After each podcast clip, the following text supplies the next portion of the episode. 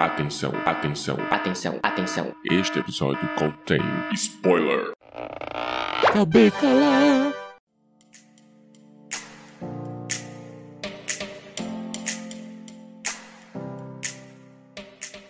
Sejam muito bem-vindos, meus queridos cubolinos e cubolinas, a mais um Cubículo, aquele episódio tão pequeno, mas tão pequeno de curto, que se você soltar um peido, ele acaba. E estamos aqui com o nosso grandíssimo Eduard Schneider. Opa, muito bom que tá participando de novo. É guarda-chuva ou é sombrinha? E a volta dela, muitos pediram, e ela está aqui de novo, a grande dama do teatro moderno, Stephanie. Oi, eu sou a Stephanie, sou uma alco... Opa, reunião errada. E é isso. Como você bem falou aí na sua apresentação, Eduardo, a gente vai falar de Umbrella Academy, ou Academia do... da Sombrinha, do Guarda-Chuva.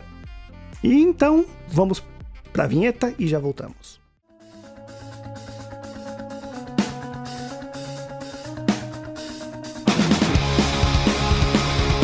Muito bem. Alguém conhece um pouco sobre agá quê? Alguém já chegou a ler? Porque eu não li.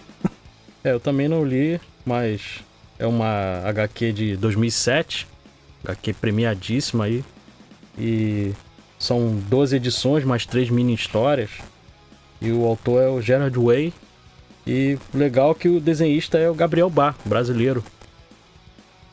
E legal lembrar que o Gerard Way, ele foi o vocalista da banda My Chemical Romance, aquela música famosa que vocês estão ouvindo aí de fundo, né? Helena. A lembrar que o cara deixou de ser um emo, de uma banda emo, pra virar aí o Jack Black, né? Que ele tá bem gordinho, né? Mas o pior é que ele começou, na verdade, roteirizando quadrinhos, né? Quando ele tinha uns quinze anos por aí, ele começou roteirizando quadrinhos, e aí fez ainda o curso de artes visuais na, na, em Nova York. Aí depois que ele começou a carreira de músico e a banda desbandou, né? Começou a fazer sucesso. Aí ele se afastou dos quadrinhos. E aí quando voltou, já voltou com a Umbrella Academy, já fez sucesso. Tá aí. É um negócio dele, né? Sempre foi escrever e tá aí escrevendo uma série que é sucesso, né? Eu tenho que confessar que a primeira temporada eu achei ela meio truncada. Eu achei que as coisas ficaram muito jogadas, muito assim, disperso a história. Demorou pra se sentar. Apesar que a segunda temporada tem um pouco disso também. Mas ela é bem mais assim unida em comparação com a primeira, né? Eu concordo com você, achei também a primeira temporada um pouco lenta, não sei, não me agradou tanto. Não sei se foi a estranheza com os personagens, que apesar de serem super-heróis, eles são muito humanos, né? Eles têm questões psicológicas muito humanas, os, os sofrimentos deles, mas eu achei que essa segunda temporada ela tem um dinamismo maior, ela é mais interessante. Sim, sim, foi. Os personagens, até aqueles que ficaram mais sumidos, né? Acabaram ganhando mais importância, como o caso do Diego. Que o Diego, na primeira temporada, né? Meu xará, né? Ficou um pouco sumido e tal. Nessa ele ganhou uma importância maior. Até a atuação dele eu achei que melhorou bastante, né? Acho que deixar o cabelo crescer e a barba muda muito, né? A pessoa. É, eu como não, não li os quadrinhos, eu quando comecei a ver, é, achei uma semelhança muito grande com X-Men, né? Tem algumas coisas ali que são bem parecidas mesmo. Eu até fui procurar, falei, poxa, o que, que veio antes? O X-Men ou Umbrella Academy? Aí vi o que X-Men, o X-Men é bem mais antigo. E aquelas... A influência, né? É, aquela questão da Vânia ali é muito parecida com a Fênix Negra, cara, com a Jean Grey. Sim, é muito parecida. Inclusive muita gente reclamou muito na primeira temporada, que é sempre aquela coisa, a mulher sempre poderosa, ela é tida como, entre aspas, louca, né? Por isso que sofreu duras críticas. Mas aí tem uma questão que é bem diferente, né, no quadrinho, com relação à, à Vânia, que os quadrinhos, eles são meio, meio que cada história, né, cada temporada é baseada em, uma, em um dos quadrinhos. O primeiro, que é o Suíte do Apocalipse, a Vânia ela é mais como uma vilã mesmo. E no, na série tentaram fazer ela como uma personagem que acaba fazendo uma coisa negativa, mas ela não é uma vilã, ela faz parte daquela família e eles tentam resgatá-la, né? No Suíte do Apocalipse, ela é meio que vilã mesmo, ela se junta com, com aquele outro personagem, acho que é o Le- Leonard, né? O que, o que meio que incentiva ela a tocar e a, a dominar o poder dela. Sim. Ele é mais vilanesco também, ele é uma coisa mais caricata no quadrinho. E no final, ela tá tentando mesmo fazer o mundo acabar. E o cinco, o número cinco, dá um tiro na cabeça dela. Uau. Que é como ela realmente perde a memória na segunda temporada, que é o Umbrella Academy Dallas, onde seria, na qual seria baseado esse novo, essa nova temporada. Entendi. Interessante, interessante. Eu vi o desenho da Vanya, ela é bem diferente do da nossa querida Ellen Page, né? Ela é bem mais assim, tipo, grand, grand, grandiosa e tal. É, todos são bem diferentes, né? Mas foi uma adaptação legal que eles fizeram. Inclusive porque nos quadrinhos, todos os personagens, tanto os heróis quanto os vilões, eles são todos homens brancos. Homens e mulheres, mas assim, são todos brancos, caucasianos. E aí na adaptação da Netflix, eles diversificaram bastante, né? É, e a Netflix ainda, mas a Netflix que, que é bom mudar, né? Até a Alison, né? Eu vi que nos quadrinhos ela também é uma mulher branca e na Netflix é uma mulher negra e tal. E que, aliás, na segunda temporada, o arco dela é um dos meus preferidos. E, aliás, ainda e mais Alison, por falar a... de um tema que aconteceu naquela época, nos anos cinquenta, né? Não, sessenta, se não me engano. Só que é Sim. vivo até hoje, né? Black Lives Matter tá aí pra, pra provar isso. Pois é. É, não só a Alison, né? Também a Tchatcha, que é aquela assassina da primeira temporada, que nos quadrinhos ela só vai aparecer também nesse segundo, né? No Dallas, mas ela também seria uma mulher branca, é, o Ben não seria um asiático, enfim, era um, não, não teria toda essa diversidade. Uma coisa que eu achei curiosa, eu que sou fã do David Fincher, vocês chegaram a assistir o Mindhunter da Netflix? Só o primeiro episódio, não consegui ver muito. Aí eu reconheci o ator pela voz do Cash ali, o, o ator que faz o Hazel. Já sei o que você vai falar. Que faz o Hazel, uhum. Cameron Britton. Ele faz o Edmund Kemper, do, um dos serial killers ali, um dos principais aí da primeira temporada do, do Mindhunter. Eu reconheci pela voz que ele tá muito diferente no, no papel lá do Hazel. Nossa. E o Hazel é um personagem muito bom. Ele é muito, muito bom, eu gostei demais. Uma coisa que eu ia citar, que agora eu lembrei que eu ia falar logo lá no começo, é que a série, eu não sei se é por conta do orçamento, mas parece que eles jogam, né, os maiores efeitos pro, sempre pro primeiro e pro último episódio. Que o primeiro episódio de ambas as temporadas, ainda mais na segunda, é uma puta batalha, né? O Cinco acaba de chegar lá no, no meio do, do fim do mundo, aí vê os irmãos brigando, né? O Luther vai lá e com o corpo dele, né, para o míssil, né, com as costas dele, porque o cara...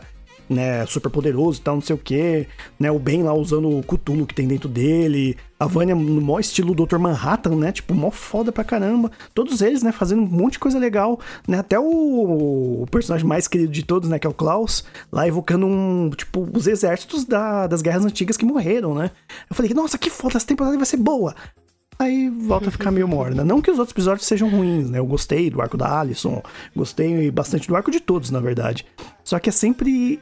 É uma crítica que eu faço, poxa, podia, né, mostrar mais. Por exemplo, o Diego mesmo, ele só foi mostrar o que o poder dele verdadeiramente faz no último episódio, que o cara simplesmente conseguiu parar as balas, né?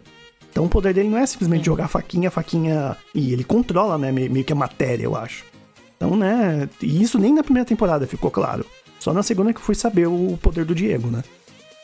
Eu acho que foi legal também esse arco do, do Diego, de, de ele chegar naquela, na agência lá do tempo, que eu esqueci o nome, e fazer amizade com o Herb, né? Que eu acho que vai ser importante agora para o desenvolvimento da terceira temporada, Sim. já que eles bagunçaram a linha do tempo inteira.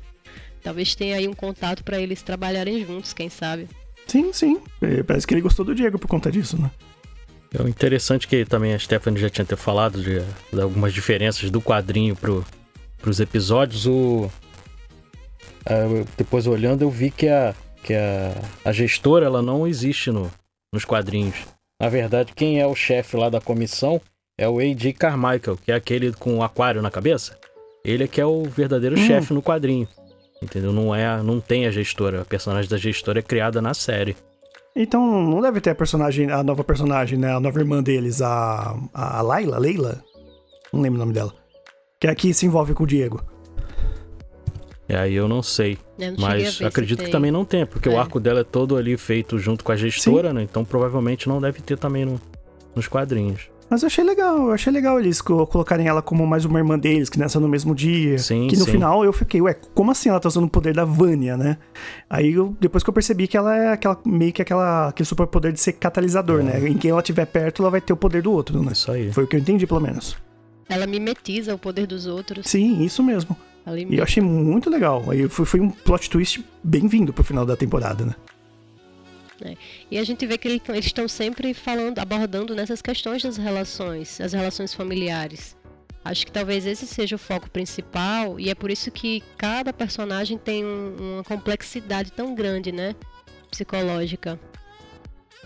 Sim. Seus traumas, suas confusões, suas ansiedades. É, apesar de eu não gostar muito da interpretação da Ellen Page, né, eu não acho que ela seja ó, grande atriz, ah, admiro ela, até pelo trabalho dela com, com, com em cima, né, do, do, do L G B T e tal, pelo que ela luta pelos direitos e tudo mais, né, nada contra a pessoa dela, né, só uma crítica que eu tenho em relação ao trabalho dela como atriz, mas o arco dela ficou melhor nessa temporada, o caso do, do, do relacionamento que ela teve lá com a com a mulher lá que tinha um filho, que acho que o filho dele tinha autismo, né? Sim, sim. Provavelmente. O menino é autista.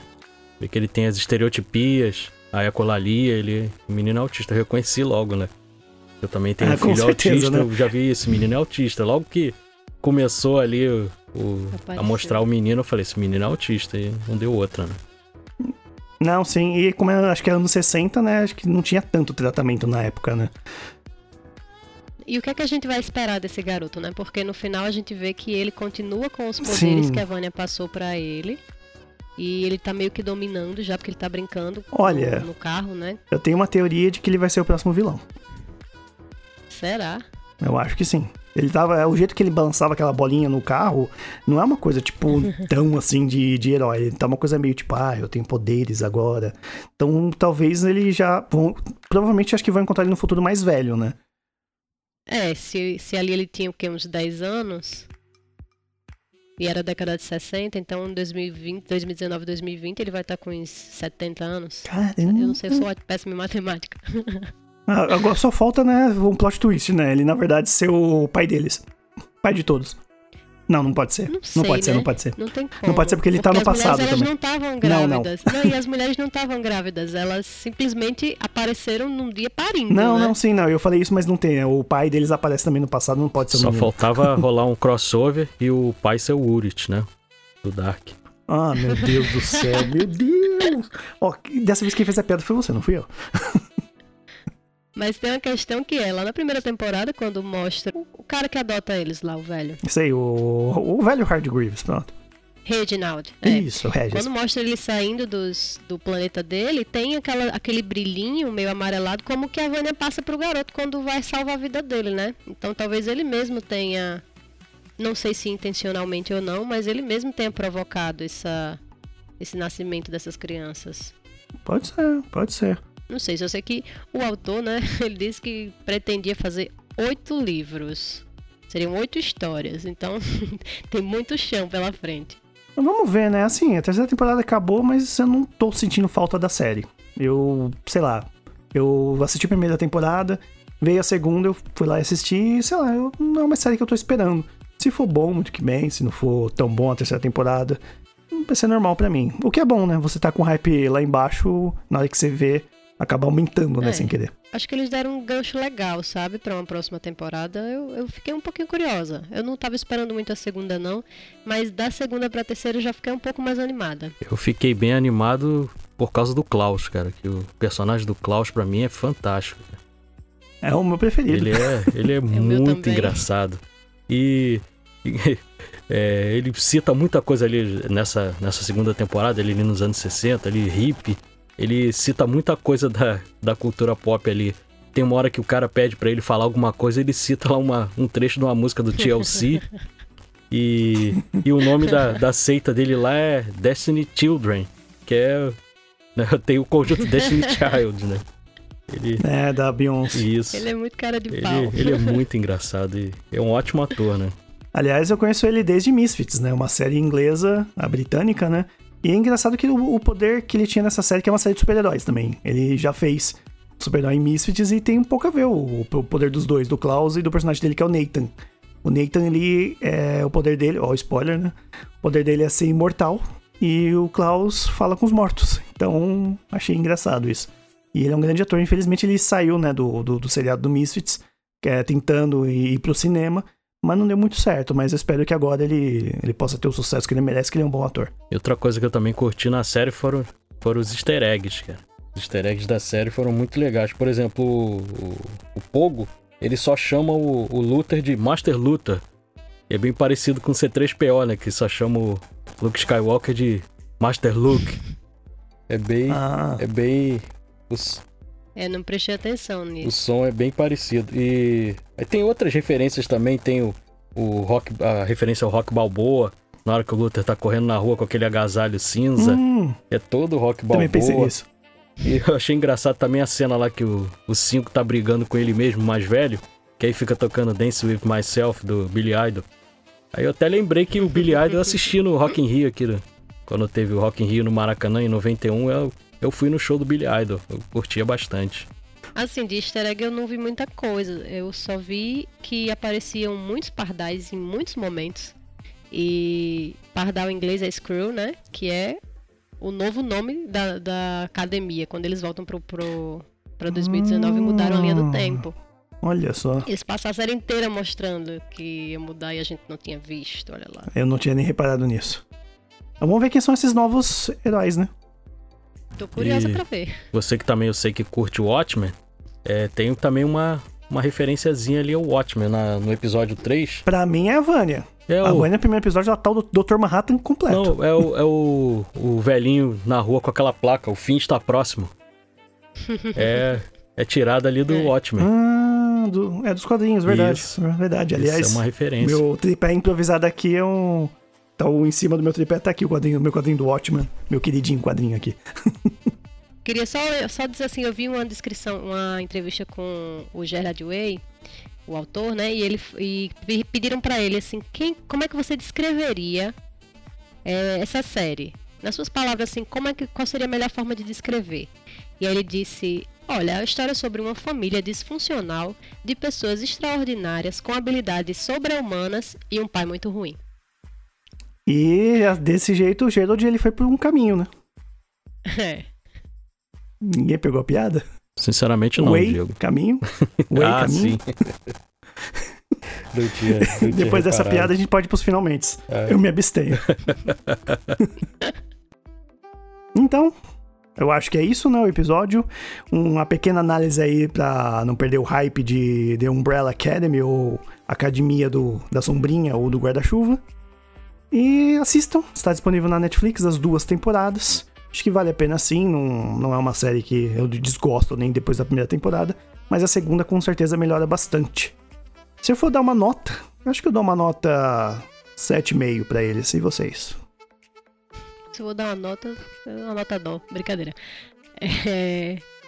Não sei, eu não gosto de dar nota, mas eu acho que foi bem legal essa segunda temporada, tenho expectativas de que a terceira continue melhorando. E é isso. Eu, eu daria uma nota sete. Achei bem legal. A segunda temporada bem melhor do que a primeira. Eu tô com expectativa pra ver a terceira. Eu quero ver esse universo aí sendo expandido. Ótimo, ótimo, ótimo, ótimo. Então, Stephanie, quero que você escolha uma música pra gente acabar com esse programa. Meu Deus, você nem me deixou pensar. Eu podia ter falado antes, né? Improviso. Esse, aqui, esse programa é no improviso. Nossa, realmente não vou conseguir pensar assim. Eu não consigo pensar sobre pressão. Então, então pensa aí, uma música de super-herói. Uma música da própria Umbrella Academy, que toca na trilha sonora. E tu acha que eu sei, menino? Bota uma música do My Chemical Romance. Mas já tá na abertura. Mas eu coloco outra, tudo bem. Não tem problema. Então vamos terminar hoje com My Chemical Romance. Vou ficando por aqui. E até mais. E lógico, sem esquecer de vocês seguirem a gente nas redes sociais. É tudo arroba podcast ao cubo. Estamos no TikTok também, arroba podcast ao cubo. Falou! Até mais, pessoal. Eu ouvi um rumor que vocês vão seguir, compartilhar, curtir. É isso aí, pessoal. Até a próxima.